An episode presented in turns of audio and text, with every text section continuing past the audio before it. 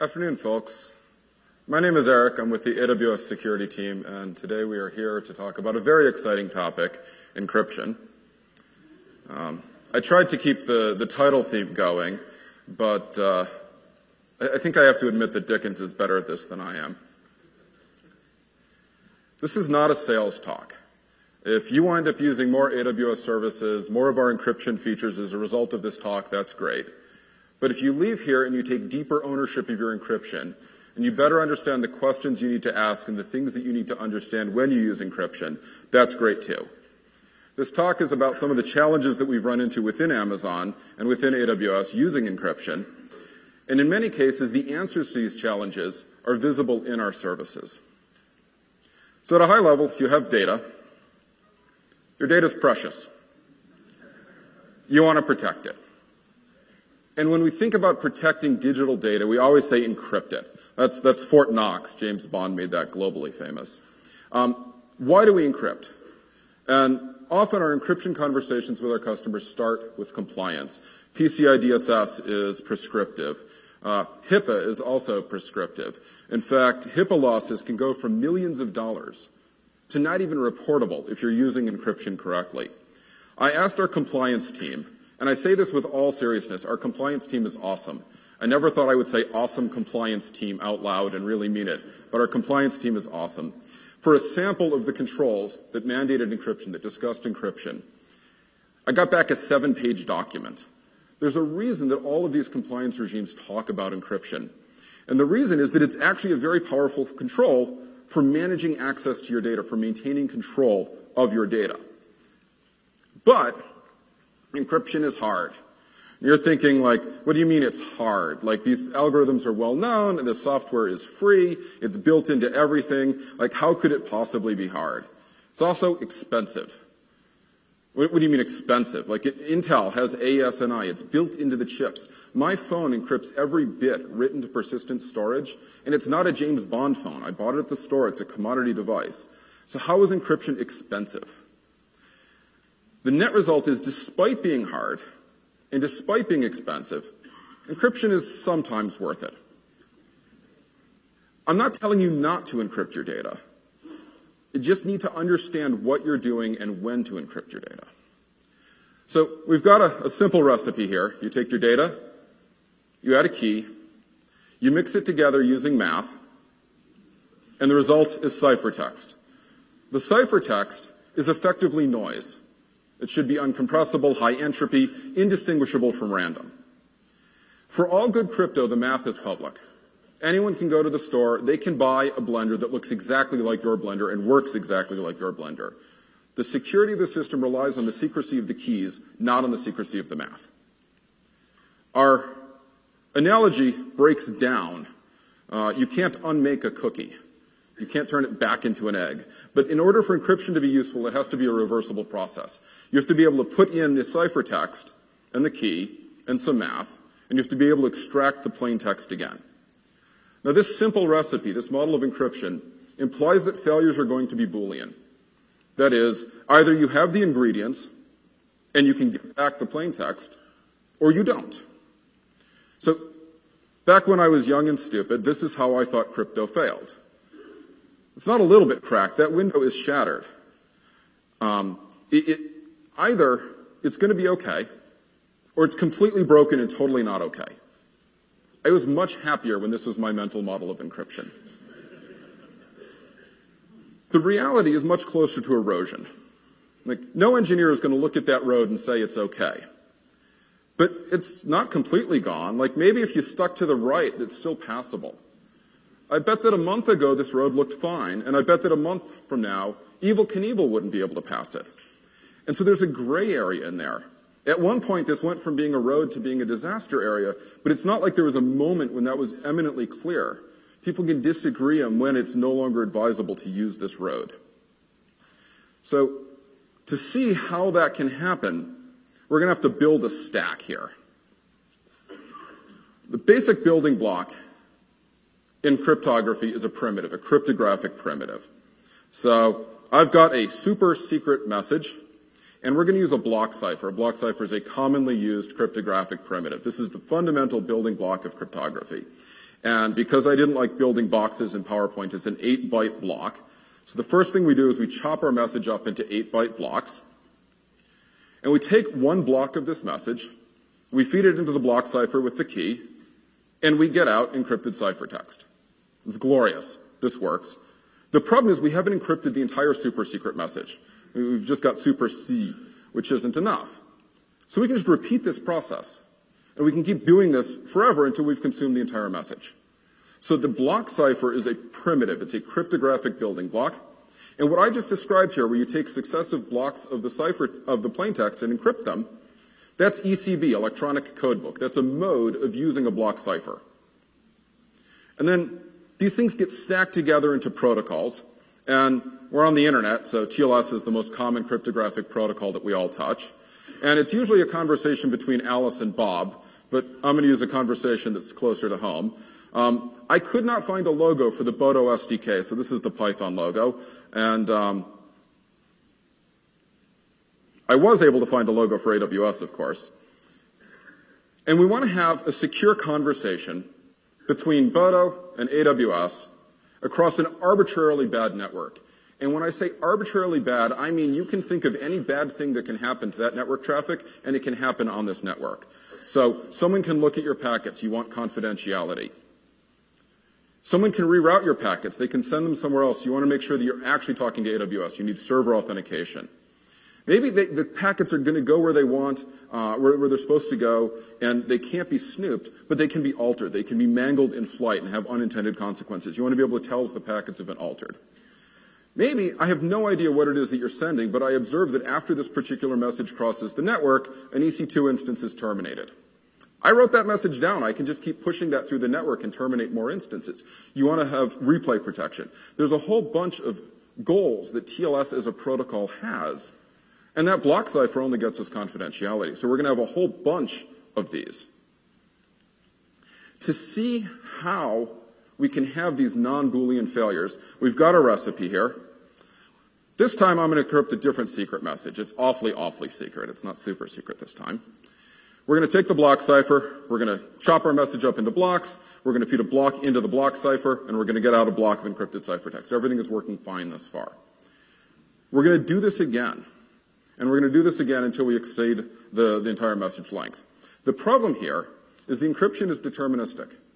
My first two blocks of plain text were the same, which means that my first two blocks of ciphertext are the same as well. I've leaked the fact that the first two blocks of plain text were identical. You might think this is a tiny little leak. You know, it's not that bad. I don't need to worry about it. This is Tux the Penguin. I'm sure you've all seen him. This is Tux the Penguin encrypted with ECB. I haven't broken the encryption. I don't have the key. The block cipher is still intact. I don't actually know what the plain text message was. But I'm pretty sure I know what the plain text message was. And whatever goals you had in, in encrypting this image, you did not achieve. And so this is a non-Boolean failure. Often the obvious construction is very broken, and often for very subtle and non-obvious reasons. And so the bottom line here is that cryptography is not for amateurs. You need to deeply understand what it is you're doing with your cryptography and what guarantees it's providing you. The block cipher here did exactly what it claimed to do. It was the construction, it was ECB that didn't deliver. And so we're going to have our primitive, we're going to use it in some mode, it's going to be a part of some protocol, but again, TLS had all of those goals. And so there's going to be multiple primitives used in multiple modes, and the protocol has to span all of them. And so each of these blocks can have problems, and the junctures between each of these blocks can have problems. There's a lot of opportunities for complexity and a lot of opportunities for flaws. And so, so much of modern cryptography is based on these two words. Cryptography is a weird, weird science. It is very rigorous. There's a ton of very foundational math involved. We have smart people that work on these things for years. And we don't find any flaws with them. And we publish them and they make it out into the world. It takes about a decade for new crypto to uh, get into widespread use. That's a lot of time for a lot of people to look at it, and we believe that it's secure. And then some smart, creative person has a new idea, and they say something that's never been said before, at least never been said publicly before, and our beliefs change and our world shifts. The two places that people tend to use cryptography are on the network and uh, at rest. Uh, that picture there on the left is an actual data center that I used to work in, but it is not an Amazon facility. so we'll start with encryption on the network. In the modern internet, encryption on the network almost always means TLS, so we'll talk about TLS. And we're going to start with a tale of one cipher. RC4. RC4 is not a block cipher. RC4 is a stream cipher. With a stream cipher, you take your message, and you're going to feed it through the stream cipher, but it's a stream. It streams bytes. It doesn't use blocks. So you chop your message up into individual characters, individual uh, bytes.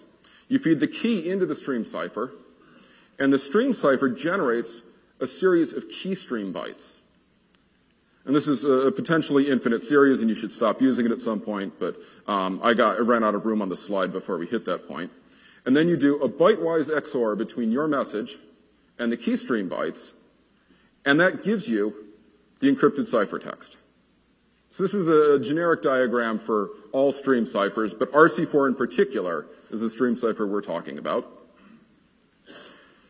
RC4 was written by Ron Rivest at RSA in 87 as a trade secret. It was not publicly documented, and as a result, it wasn't patented.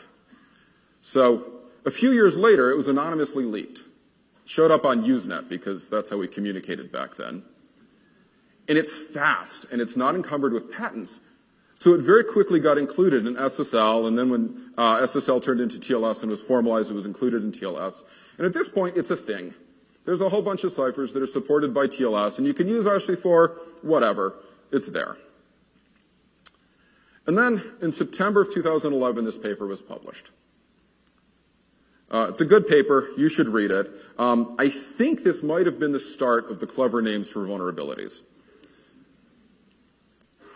In order to understand what this paper is talking about, we need to go back to a little bit of crypto.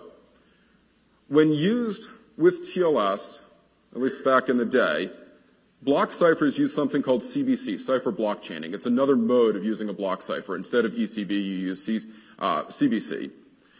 And again, we've got our awfully, awfully secret message.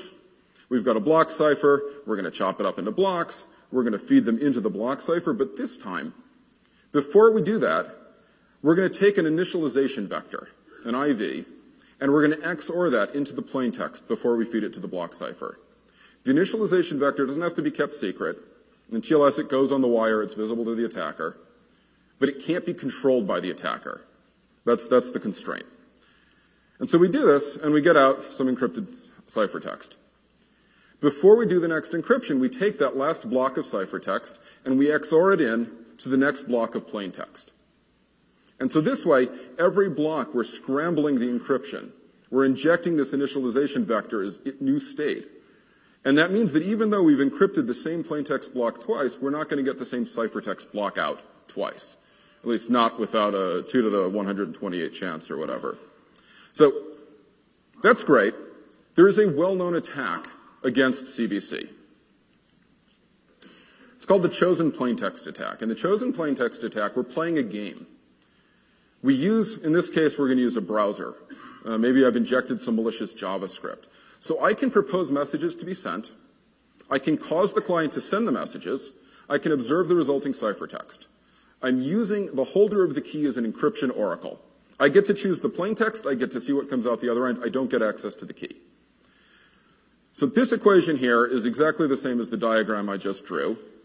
So a given block of ciphertext is the previous ciphertext block encrypted with a plaintext block, all encrypted using AES under a key K.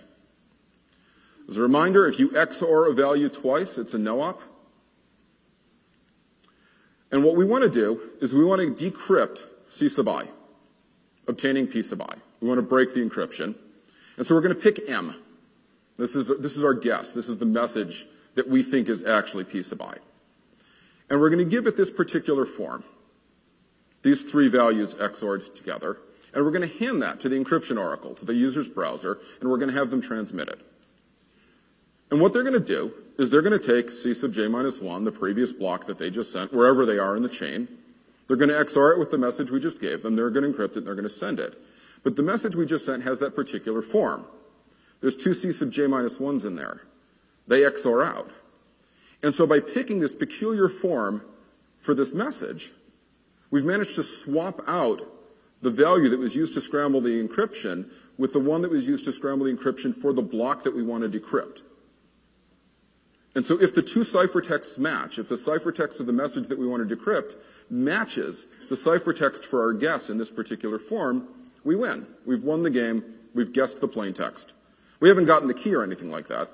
But this is a really, really slim attack. I'm guessing an entire block. AES uses a 16 byte block. So I'm guessing in a 16 byte space, 128 bit space, and I'm doing it through this game with the encryption oracle observing traffic on the network. It's a very slow game. And so it's not a real world attack. It's just a known attack on CBC. This is the kind of thing that cryptographers spend their time on.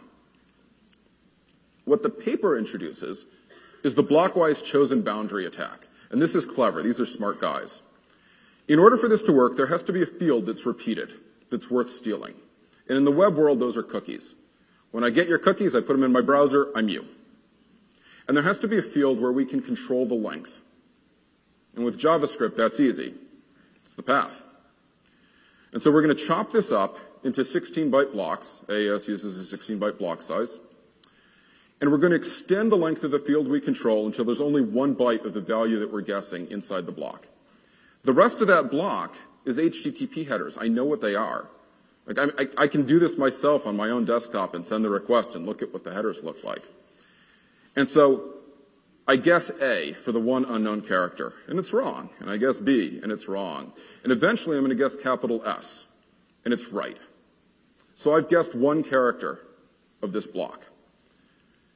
We shorten the value that we control, we pull a second byte into the block, and the guessing game starts over. And I just keep repeating this character by character until I've extracted the value that I'm interested in. The cookie that we're interested in extracting is a full block. Um, I put this number up here because I could. It barely fits on the slide. Uh, that many guesses is what is officially known as a lot.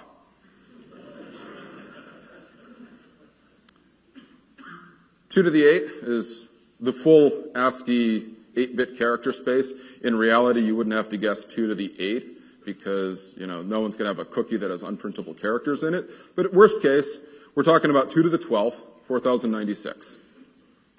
This is the kind of latency improvement that as computer engineers we all dream about.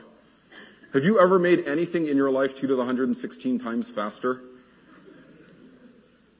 The blockwise chosen boundary attack takes the chosen plaintext attack from a theoretical curiosity to something that can actually be executed in the real world. Now, there's a lot of caveats here. This is a complicated attack. I need to be able to make your client make requests. I need to be able to perform the encryption oracle guessing game. I need to be able to control the block alignment so I can guess character at a time and pull extra characters in. I need to be able to see the resulting TLS traffic. And there needs to be a field that's worth stealing. But if all those are true, I can perform this attack. So this is another great example of a non-Boolean failure of crypto. This is a real world attack. You can actually perform this in the real world. And all those stupid movies with the encryption breaking thermometer, like that actually applies here. The attack takes several minutes and tens of thousands of requests. And so maybe the movies got it right. But th- this actually can happen in the real world. And so when Beast was published, everyone flocked to RC4. It's a stream cipher. It's not a block cipher. It's immune to Beast. And so it's gone from eh to use it. But this is AWS we're talking about here. Every time we've made changes to the TLS config on our API endpoints, strange things have happened. You change TLS cautiously and carefully because it's a protocol that's used between arbitrary clients across the open internet. You don't control these implementations. You have no idea what these people are using. Some of that code was like originally carved out on stone tablets. And you can't call up the internet and say, would you please upgrade? And so you want to make these changes deliberately. First of all, most AWS API clients don't have JavaScript in them. There, there is no way for the attacker to inject code. But even if you are using your browser as an AWS API client, we don't use cookies. There's no repeated value that's worth stealing. This is stolen from the AWS documentation. This is the, the procedure for generating an API request signature. And it draws on request elements. So each request is going to get a unique signature, and one of the request elements that we sign is the timestamp. And so even if you've got a client that's sending the same request over and over and over again, that signature is going to change. There's nothing that you can do. You can't play the encryption oracle guessing game against an AWS API endpoint. So we actually left RC4 enabled to avoid upheaval for our clients. This kind of request signing isn't the kind of thing that you can push quickly through the RFC process in the general browser world, but it is the kind of thing that we could do with our API endpoints. And when we built it, we thought of it as crypto insurance. It wasn't something we needed at the time, but we thought it might be useful in the future. And then the Beast was one of several CBC attacks that started coming out, and our crypto insurance policy paid off. Th- these attacks just plain didn't apply to our APIs. So then, in uh, 2013, a couple of years later, there was a paper out of Royal Holloway.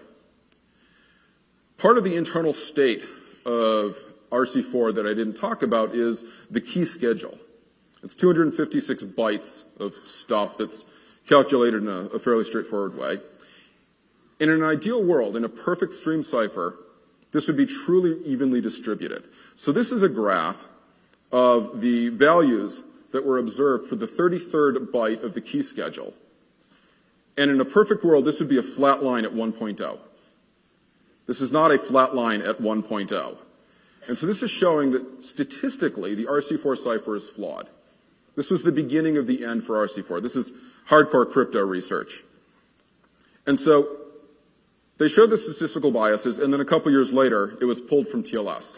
It was officially removed. And so then was like, dear Lord, don't use RC4. So in the space of a couple of years, it went from a thing you had to a thing that you absolutely should use to a thing that you absolutely should not use. But of course, changing TLS, we left RC4 enabled on some of our API endpoints, and we give our customers the ability to enable RC4 because of things like televisions. These are embedded devices, and it's not your toast is ready, or your lights are on, or what temperature do you want it to be at home. This is streaming HD video at 60 frames a second. If the device doesn't stream video at 60 frames a second, it is useless. It is a paperweight. And we're talking about DVRs, streaming sticks, televisions themselves. It's not like a, a guy is going to show up at your doorstep with an upgraded processor. And so the way the TLS handshake works is the client reaches out and it says, these are the things I like. And they, they, they come in order. And then the server gets to pick one of them. And so RC4 is broken, we'll pick AES. It's the next one in the list. AES is a great choice. The problem is that the device can do AES and 3DES, but it doesn't have the CPU horsepower to stream 60 frames per second HD video using AES or 3DES. So it works, but it doesn't actually work. Like in, in a mathematical sense, it's functional, but in a consumer sense, it's useless. And so it's lying to us. And there's nothing we can do here. So if you own a video streaming service and these are devices that your customers are using, you have to make a business decision and you have to understand the risks involved and whether or not it is worth it to leave RC4 enabled or to disable it. We have one team within AWS that does this stuff. I don't know if you've done any of the, the AWS culture talks or anything like that. It is very unusual to centralize things at Amazon, and this is one of the things that we centralize. Uh, this was in, uh, I think, Andy's slides yesterday. Uh, there's no compression algorithm for experience. We have people that are deeply embedded in the RFCs, in the community. They know what's going on, and they understand deeply the crypto involved here. And even at AWS's scale, we have one team that does this because we don't want to pay to build that up twice. This is a, a screenshot of the ELB console. And I have selected the uh, latest security policy, and this is I would like the crypto people at AWS to make some decisions that are likely correct for me. And this is a great choice. We use it all the time. But if it's not the right choice for you, this is why you can do a custom security policy. And you can see there on the right, you can still enable SSL v3. I strongly recommend that you not enable SSL v3, but if you have a business need to do it, you can still do it. Another issue that we've often run into with TLS implementations is they'll tell you that the connection was encrypted or not encrypted. But that's it. You get one bit. It's a flag that's on or off. And as you go to make changes, again, every time we've made changes to our TLS config, we've run into strange things. You need to dive deep here. And so this is a sample ELB log, and we've added the cipher suite that was negotiated and the protocol version that was negotiated for that connection. These are fields that you can ignore until you need them, but then when you need them, you really need them. Your crypto implementations log this stuff? You want them to.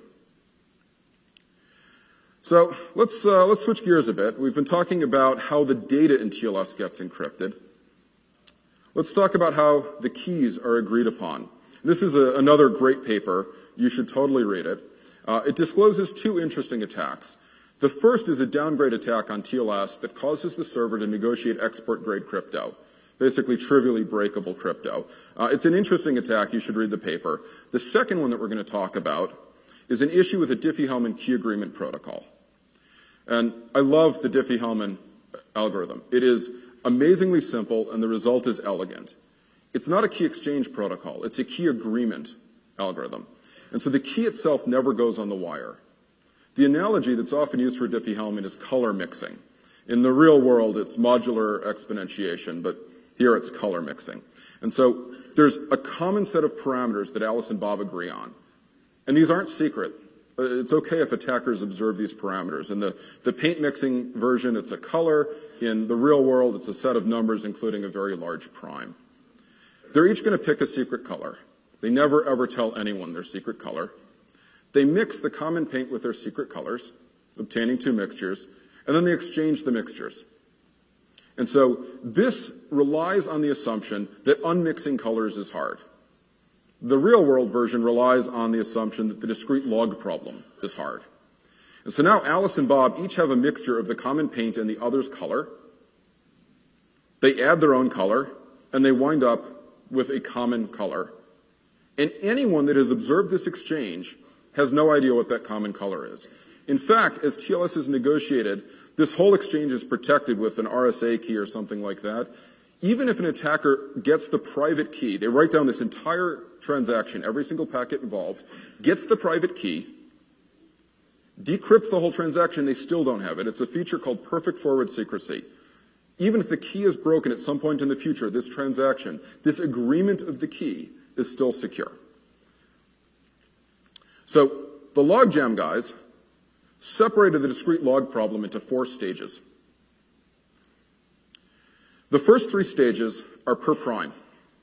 So for any given 1024-bit number, you have to do the first three stages.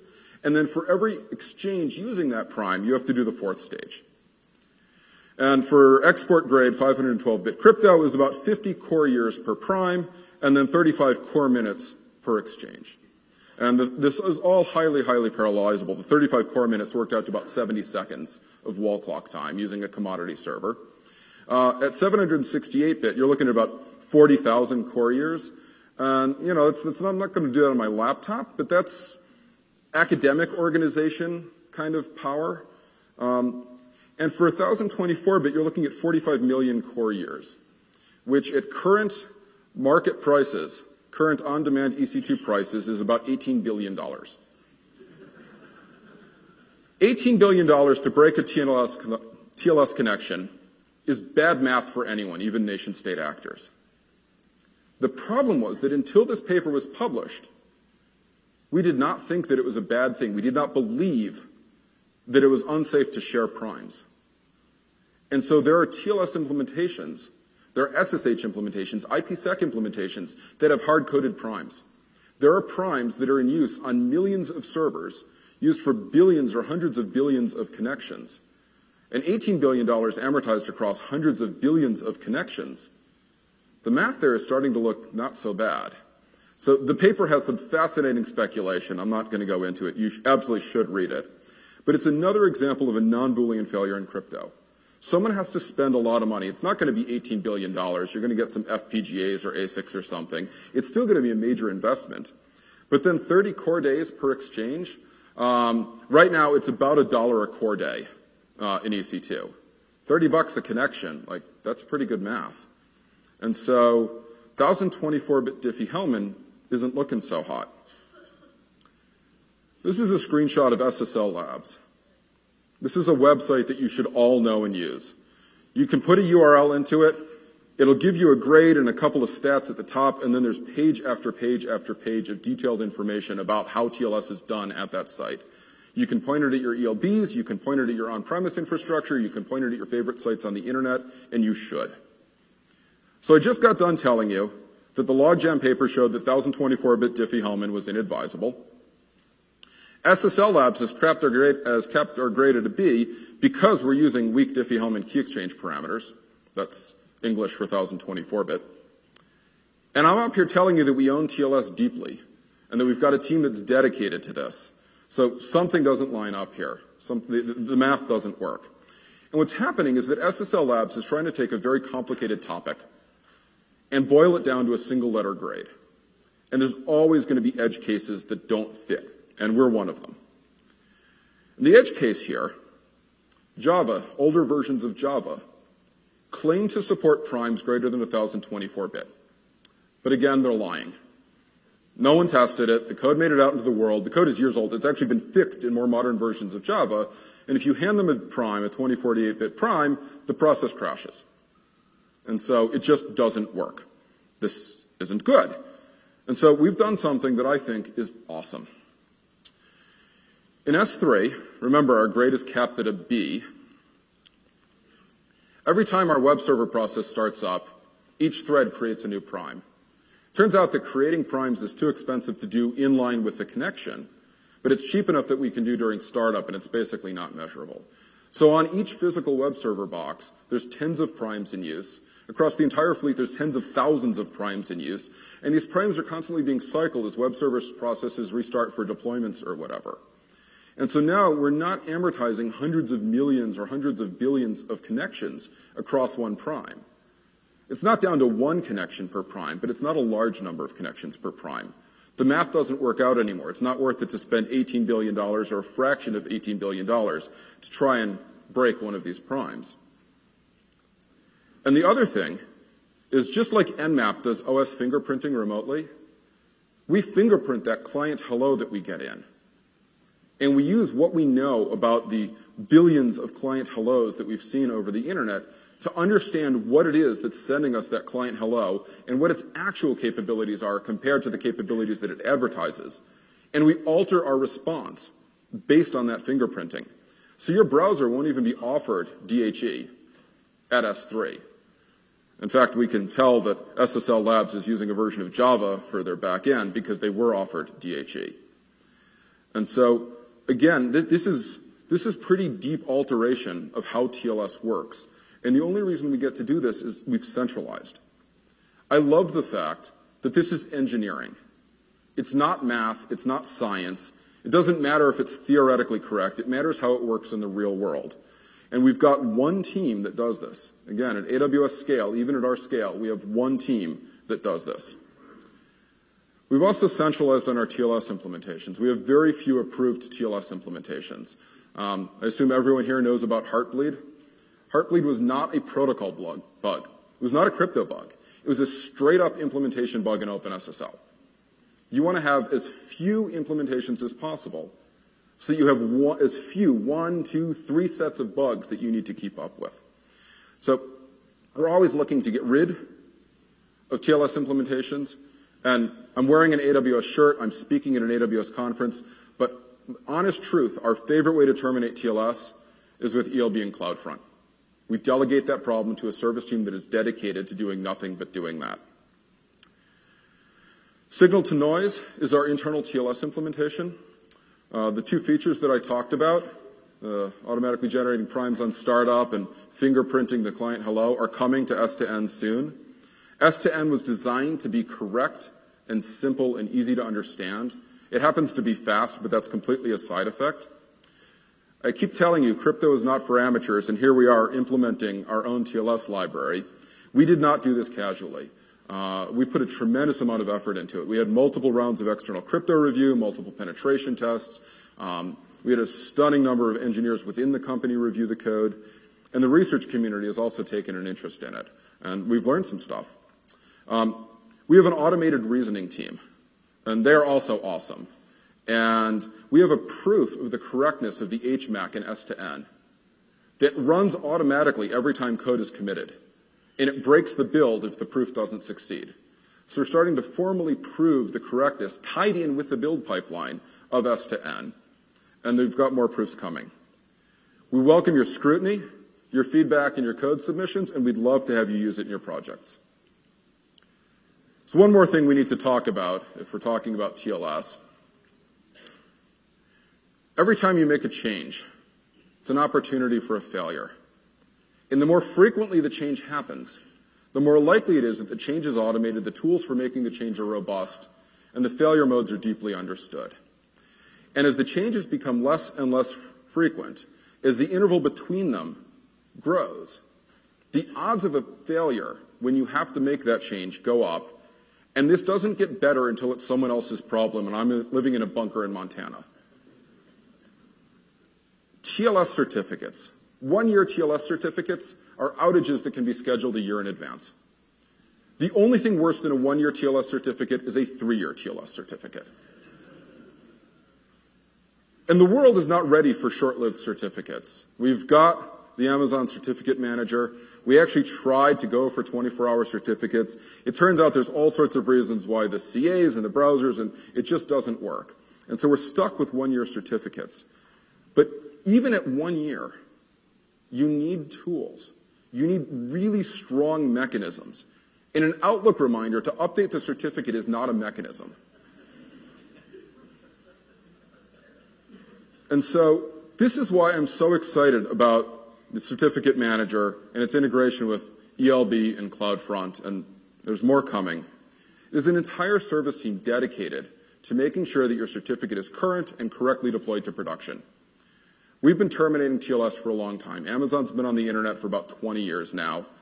AWS has not existed for 20 years. Our certificate manager has existed for way less than 20 years.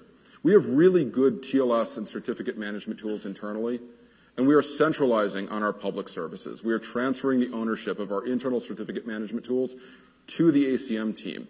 We are moving our TLS termination to things like ELB and CloudFront because there are service teams that are dedicated to them. Again, we want to do this once. We want to get it as right as we can, and we don't want to have to pay to do it twice. Let's abruptly switch gears. Let's talk about encryption at rest. So this is our recipe for decryption. It's the, the same recipe that we had earlier. We actually want to follow the recipe in practice. So we've got some sort of computer. It's a client device. It's a phone. It's a server. We've got a storage media. The storage media is chock full of ciphertext. And we've got a key. That's great, but we're not amateurs, so we're going to put the key in some sort of key management system. We're going to talk to the storage system. We're going to ask it for ciphertext. It's going to give it to us. We're going to talk to the key management service. We're going to authenticate. It's going to authorize us. Some, some dance is going to happen, assuming it succeeds. We're going to get the key. Of course, the math is public. Anyone can get it. And using those ingredients, we can generate the, the, the plain text. So, just following the recipe. I am a vintage 1970s human being. I'm a photographer, and this is what happens when you put your camera down and your coworkers pick it up. I was born in 1974, which makes me 42 years old, which my coworkers tell me is really old, but I'm actually thrilled about it because I can use 42 as an answer to serious questions. My life expectancy is about 83, which means I have even odds of being on this planet for about another 40 years. Information about me is going to be important to me for 40 years. And if that information leaks, I can't rotate my genome. It's hard enough to repair your credit or change your password. But if it's information about me, the human being, there's nothing I can do. So 40 years, that's a long time, especially in the world of computers. But time passes oddly in the world of computers. This is a vintage 1970s binary search tree. Back in the 70s, you could search one of these things in log n time. Inserts, deletes, log n time. After 40 years of research, 40 years of PhDs, you could search one of these things in log n time. If it was a good answer to your problem 40 years ago, it's probably a good answer to your, your problem today. It's an old data structure, but it hasn't aged today. Here's a vintage 1970s encryption algorithm. Believe it or not, as far as I can tell, there's no logo for DES. This venerable mainstay of the computing era has no logo, but every vuln gets a logo these days. It's terrible. So, when, uh, when I was not yet walking, DES was published. It was very quickly approved and standardized. It was pretty broadly used. And it wasn't until 1992 that we started to see serious erosion. Differential cryptanalysis was invented. I don't know, maybe it already existed and one of, one, one of us smart humans discovered it, but it's just theoretical attacks at this point. Two to the 47 chosen plain text. It's a completely infeasible attack in the real world, but it's not a perfect algorithm anymore. Um, in 1998, Deep Crack, uh, custom ASICs, quarter of a million dollars, but they actually broke DES. And the breaks just keep coming faster and faster until finally the COPACOBANA system. At this point, the important thing isn't the nine days. The important thing is the $10,000. Anyone that really wants to break DES can break DES. 31 years, and it went from standard, shiny, awesome to broken. And I'm going to be around for another 40 years. I use the somewhat macabre example of my life expectancy as an example of data that has a long half-life. There's a lot of data out there that has a long half-life.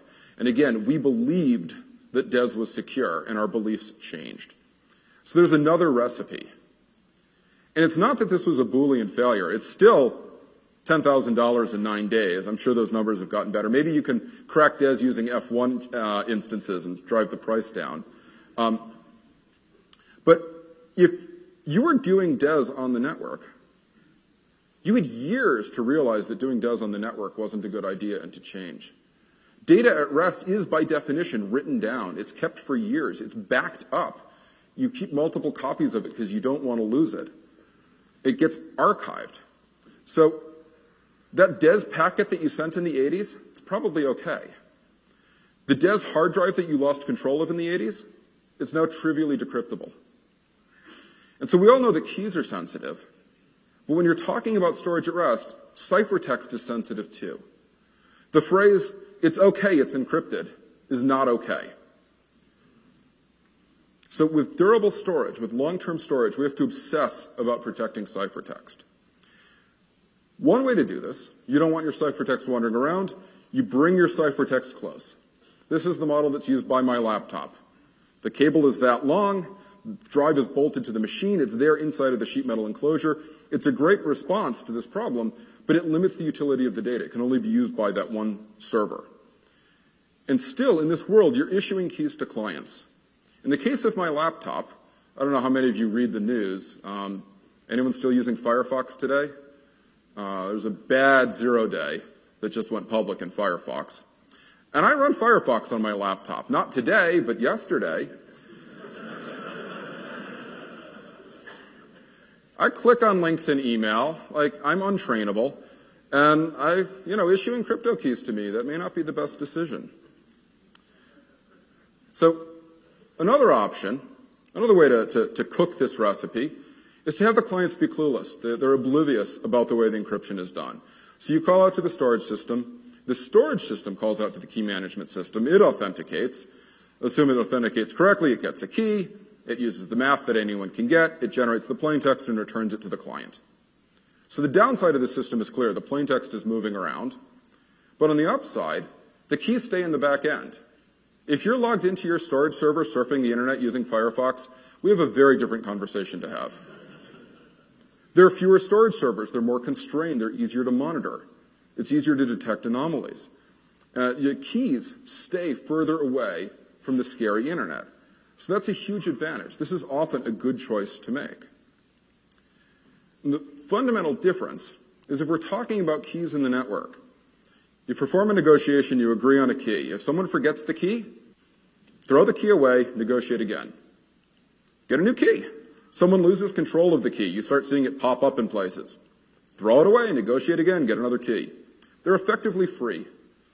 The keys have no value beyond the life of the connection, and the life of the connection can be terminated whenever you want. On disk, if you have a terabyte encrypted with a given key, re-encrypting that data is two terabytes of I.O. It's a terabyte of read and a terabyte of write. And 2 terabytes of crypto, of course. Um, terabytes not a lot anymore. Like, we don't talk about terabytes anymore at Amazon. So it's going to be very expensive to rotate. That leads to key wrapping. You're going to wrap the key. So it's not the key that's floating around, it's the wrapped key that's floating around. So if that key goes wandering, you can change the wrapper. And you can tell everyone never unwrap the green key again, only ever unwrap the blue key. And as long as your wrapping protocol is good, we believe our wrapping protocol is secure, you're good. You haven't actually lost control of your key. So this is complicated. So we're going to wind up centralizing this on some sort of key management system. Key management systems are a side effect of long-term durable crypto. We, we moved the complexity into one place in the hopes that we'll get it right. Maybe you still move the key over the network while it's wrapped to provide extra protection. But in the end, wherever you're using that key, that key has to be in memory, in plain text, for as long as that client needs that data. That key is exposed in plain text somewhere for as long as that data is needed. So keys are not just sensitive, they're long-term sensitive. Mistakes here can be difficult and expensive or even impossible to recover from. And so is the ciphertext. And so our best practice is to treat your data encrypted at rest as if it were clear text. It's still encrypted. You've still got the benefits of encryption, but you obsess about protecting it as if it were clear text. I cannot find an attribution for this image. It's all over the internet, but I absolutely love it. You're welcome to steal it from me. Bad crypto is worse than no crypto. If you open a file and it's full of credit card numbers or social security numbers or whatever it is that's sensitive to you, you will immediately say, oh my, that file is sensitive, and you will treat it correctly. If you open a file and it's full of garbage, Ah, it's encrypted. I'm safe. Even if it's encrypted with ROT13, your eye can't decode that. And so it's going to lull you into a false sense of security. It's going to fool you into allowing things to happen to that encrypted data that shouldn't happen to it. And so when we find bad security controls, bad crypto controls, and we actively hunt them down, we either fix them or we turn them off. I would rather the data be explicitly clear text than poorly encrypted. It's cheaper, like you're not paying the CPU cycles, but most importantly, you realistically understand what that data is and you treat it appropriately. The problem here is that good crypto controls can turn into bad crypto controls overnight. And so again, you've got to stay on top of this stuff. So I've been talking about a whole bunch of stuff. This is how we do it in S3. We've got KMS, we've got S3, and we've got something that's supposed to be the, the Boto AWS SDK. And we've got web servers in S3. I'm not disclosing any secrets here. This is the only part of the S3 service that's externally visible. There's a storage backend. You can't see, you can't see this, but I assure you that it exists. It does all sorts of storage stuff. A customer request comes in. Let's say this is me. I want to process one of my pictures. Maybe it's the picture that my coworker shot of me while I wasn't paying attention. The web server is going to call out to the storage backend and it's going to assemble all of the pieces that it needs in order to assemble the ciphertext. No single host in the storage backend had the ciphertext. The ciphertext only exists on the web server. It's also going to call out to the storage backend and get the wrapped key. Then the S3 web server is going to call out to KMS, the AWS Key Management Service, on behalf of the calling user. So we don't have rights to call KMS and unwrap keys unless there's a customer API call present. And so we're going to negotiate with KMS and we're going to say, no, it's totally, it's Eric. Like really, like here's proof that Eric is calling. And then we're going to do a second authorization. We're going to say, is Eric allowed to unwrap this key?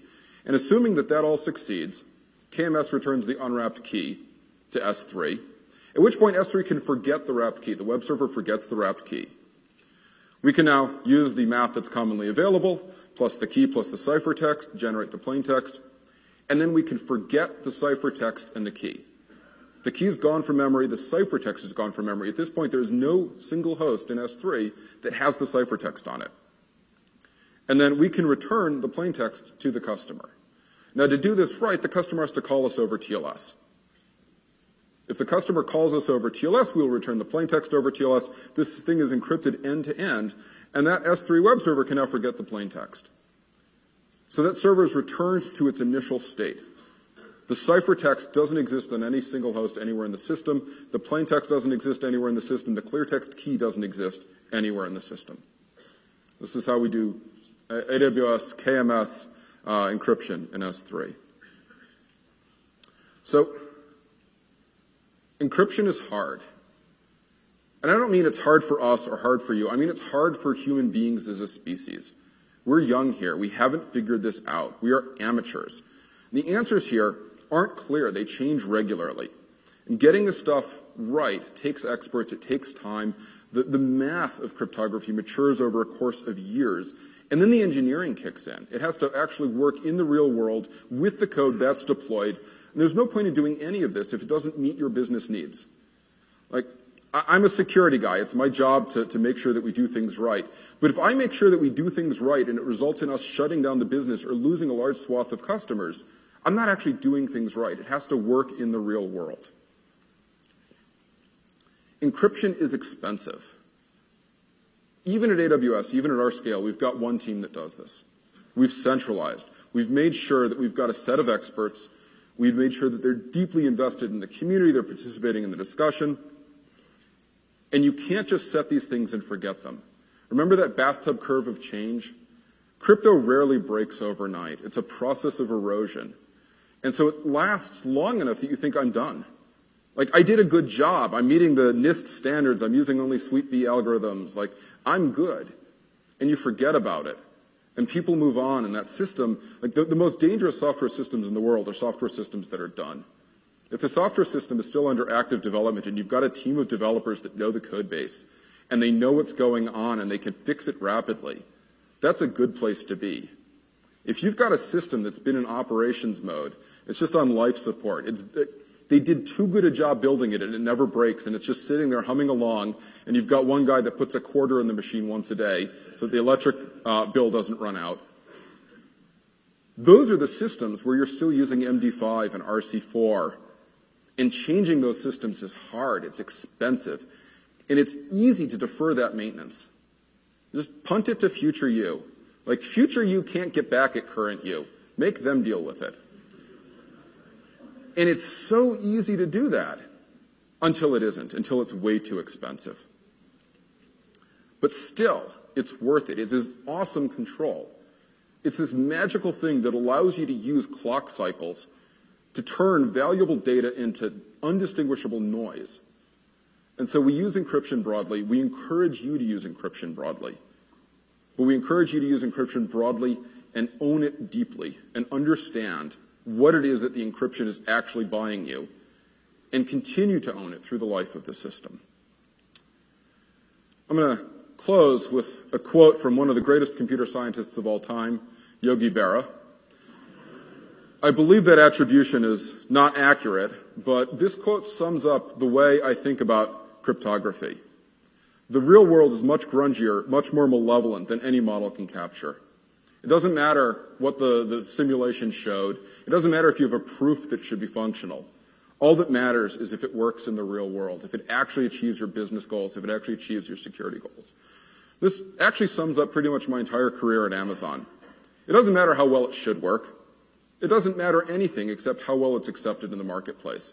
That's the core difference between science and engineering and I love being an engineer. It's why I come to work in the morning. Thank you.